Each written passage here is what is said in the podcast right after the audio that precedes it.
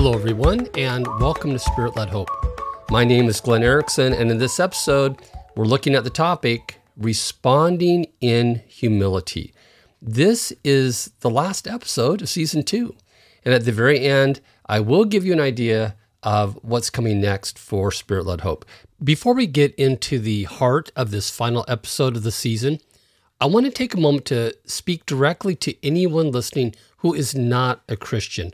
I hope that season two has helped you understand more about the agreements and disagreements between the origin stories proposed by naturalism and Christianity.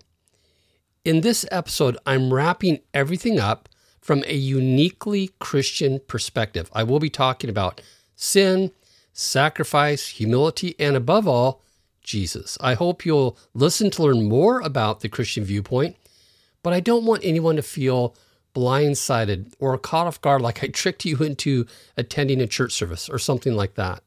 I've heard naturalists argue that God hides and that if God wanted relationship with us, he'd be more visible. In the last episode, I presented the case that all of creation points to God. In this episode, I want us to see that God does even more by showing us how to have relationship with him. In fact, God made us so that we could have relationship with him. And that is why this episode will talk about Jesus. If you don't believe in God and you decide to listen, I hope you'll consider what I say, even if you do not agree with it. If you decide not to listen, feel free to jump to the end of the episode to hear what's in store for season three. What I want us to see first is that we were made for relationship with God. In episode eight, we read the entire first chapter of Genesis. There in verse 27, we read this So God created man in his own image. In the image of God, he created him, male and female, he created them. That's Genesis chapter 1, verse 27. God let us know that we are not made in some random fashion. Instead, we were made in a manner that somehow is like Him. Now, a full understanding of what it means to be made in God's image is beyond us because God is beyond us. But there are some things we do know. For example, we know that as God's image bearers, we have intellect and moral free will. But there is more. If we are made in God's image, it must mean that we are made for relationship with Him. How do we know that? We know that because God's very nature is relational. God is one God, but in three divine persons God the Father, God the Son, and God the Holy Spirit. The Father, Son, and Holy Spirit have distinct personalities, but they are one in essence. If this is new to you, this is the short version of describing the Trinity or the Godhead. God's fundamental nature is relational. God has never been lonely because there is perfect love within the Godhead. Because we're made in God's image, it must mean that we too are made for relationship with God and that He invites us into that relationship. And by the way, this also means that we were made for relationship with each other. That's not the focus of this episode, but that is very important and a good topic for another episode. But this presents a significant question. If all of creation points us to God, as we discussed last episode, and we were made for relationship with God, how come everyone in the world does not have relationship with God? The short answer is that sin separated everyone from God. When Adam sinned, all of creation, all of creation was somehow broken every human inherited a sinful nature, and our ability to fully relate to God was damaged. The Apostle Paul says that all of creation is groaning because of sin. We covered this more in episode 22 of season one, so I'm not going to go into a lot of detail here. Refer to that episode if you want to know more. I'll reference that episode in the show notes. The main takeaway we need for this episode is that God made provision for us so that our relationship with Him can be restored. We'll discuss how in just a moment, but here's the big picture summarized in five points. Point one all of creation points to God. Point two, we were made for relationship with God. Point three, God invites us to have relationship with Him. Point four, sin separates us from God. And point five, God made a way for us to overcome sin and have restored relationship with Him. So, what is the way that God gave us to restore our relationship with Him? How do you fix what was created to be good and was broken?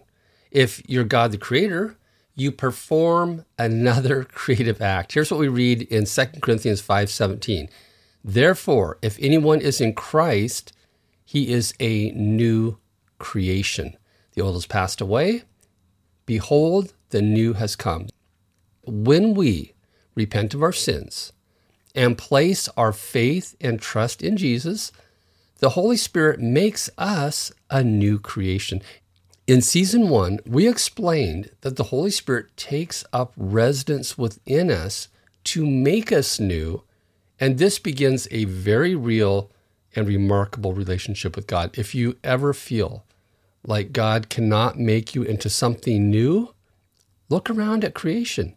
The very existence of everything we see around us is proof that God can do something wonderful in you.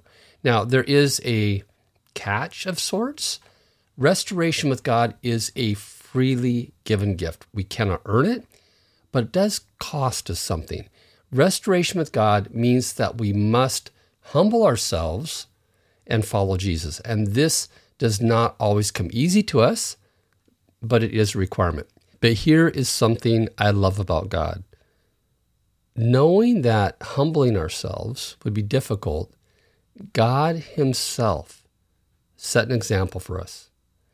So Jesus, the one through whom all things were created, humbled himself so that we could have relationship with God. This is what Paul wrote in the book of Philippians. Do nothing from selfish ambition or conceit, but in humility count others more significant than yourselves. Let each of you look not only to his own interests, but also to the interests of others. Have this mind among yourselves, which is yours in Christ Jesus, who, though he was in the form of God, did not count equality with God a thing to be grasped, but emptied himself by taking the form of a servant, being born in the likeness of men. And being found in human form, he humbled himself by becoming obedient to the point of death, even death on a cross. Therefore, God has highly exalted him and bestowed on him the name that is above every name so that at the name of Jesus every knee should bow in heaven and on earth and under the earth, and every tongue confess that Jesus Christ is Lord to the glory of God the Father. That's Philippians chapter 2, verses 3 through 11. Now, these verses also describe more about how we should relate one to another, but for this episode, our focus is on what Jesus did us. Jesus humbled himself and was crucified. In doing this, Jesus demonstrated his love for us so that we might respond with our own acts of humility. Humility is what allows us to not only have a restored relationship with God, but to also have a deeper relationship with God. Look at what humility does. It's only through humility that we can confess our sins and begin a restored relationship with God. We grow closer to God as we humble ourselves and become teachable. We grow closer to God when we humble ourselves and obey Him. The humble person participates with the Holy Spirit to grow in the fruit of the Spirit. We talked about this in season one. Without humility, it is very difficult to grow in things like kindness, goodness, and self control.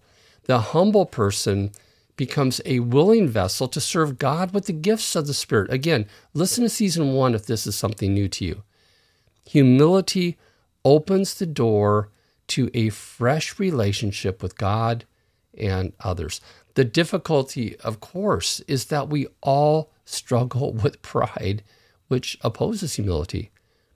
Pride can keep us stuck in a place of pain and a place of stagnation. I shared in season one that I didn't think I had anything wrong with me until I was about 37 years old. Once I accepted that there were many things in my life to work on, the Holy Spirit was faithful to begin a serious process of transformation. There is no way I'd want to go back to the person I was at that age. I wouldn't mind having my 37 year old body back. That'd be nice. But it would not be worth it if I had to give up the changes made in me since then. If you feel like your relationship with God has been stuck, let me gently suggest that you look at your level of humility. Ask yourself questions like Do I confess my sins? Am I teachable? Am I obedient to God's will? Am I growing in the fruit of the Spirit? Am I available to serve God through the gifts of the Spirit? If your answer to these questions is no, then consider that pride might be a factor keeping you from moving forward. One thing that can happen when we do this type of inventory is that we can feel shame. Shame often works with pride to keep us from humility. Shame can keep us from repenting of our sins. Sometimes we're embarrassed to admit that we're wrong or have stumbled and gone backwards. We may experience shame if we realize we've believed a lie or something distorted about God that keeps us away from Him. I've experienced all of these, and you may have too. But there is something God does about our shame that we can understand through an imperfect analogy. If you ever read comics or watch shows with superheroes, you will understand the imaginary scene that I'm about to describe. Picture someone in a car who ignores the flashing lights at a train crossing. Of course, their car stalls on the tracks, and because they never fixed that finicky seatbelt, they're stuck. As they humble themselves and cry for help, Superman or some other hero arrives just in time to rescue them before the train turns their car into a junk pile.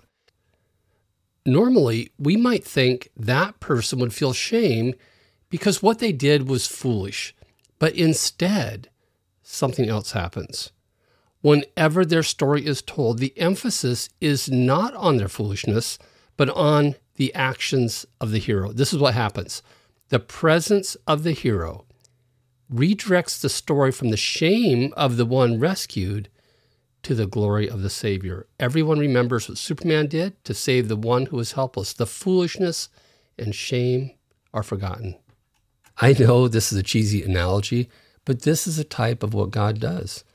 When we humble ourselves, God shows up with such brilliance that he takes the shame away from us. As we humble ourselves, the Holy Spirit moves in with healing, power, and transformation. In the process, Jesus gets the attention and is glorified, and the Father is exalted. The entire Godhead, the Father, the Son, and the Holy Spirit work seamlessly together to bring us deeper into relationship with God.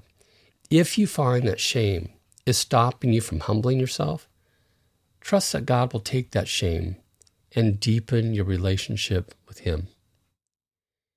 Thank you so much for joining me for season two. It has been quite a journey. To recap the season, we started out the season by saying we needed humility to look at creation through the worldviews of Christianity and naturalism. We saw how creation causes us to ask big questions, and we then looked at the naturalistic explanations for the beginnings of the universe and life, and then read the first chapter of Genesis to see the beginnings according to the Bible. We then systematically compared the beginnings of the universe and life between the two worldviews. We found that there was a remarkable agreement between the Genesis account and naturalism, except when it came to the topic of time.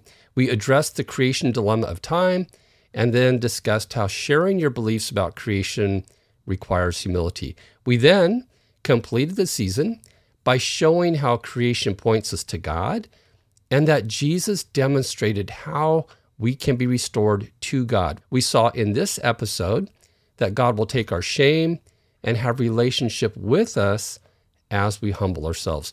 It's interesting looking back at how much we discussed humility this season, and maybe that is not such a surprise. After all, Jesus, the creator of the universe, demonstrated the greatest example of humility ever known so that we could become a new creation. Now that we're done with season two, my plan is to take a break and get some rest through the holiday season. I hope to start season three sometime in January of 2024. I've been debating about what comes next, and I think I know where we're headed, but I'm not quite sure. I know that part of my calling is to help others to have hope in a life led by the Holy Spirit. And this means that we challenge ourselves to think deeply about God and then apply what we learn. I don't want to scare anyone away, but one of the ways we can challenge ourselves is to systematically explore applied theology. I'm currently looking into a framework that we can follow that will keep us learning and growing for many, many episodes. On a personal note, doing a podcast like this is a lot of work. What I'd like to do is make seasons shorter with breaks in between. That will make doing podcasts more sustainable for me. So don't be surprised if season three is only about four episodes long with the break followed by season four and so on. Again, I'm prayerfully trying to figure all of this out. While we're in the break between seasons, I would love to hear from you. As always, if you have any comments, suggestions, or questions, please email me at glenn with two N's at spiritledhope.com or simply use the contact form at spiritledhope.com. That is spiritledhope.com. Also, I'll try to leave some updates on the website when I know more details about season three. If you find these episodes useful, please share them with your friends, leave a good review, and make sure to follow the podcast so that you're notified when the next season begins.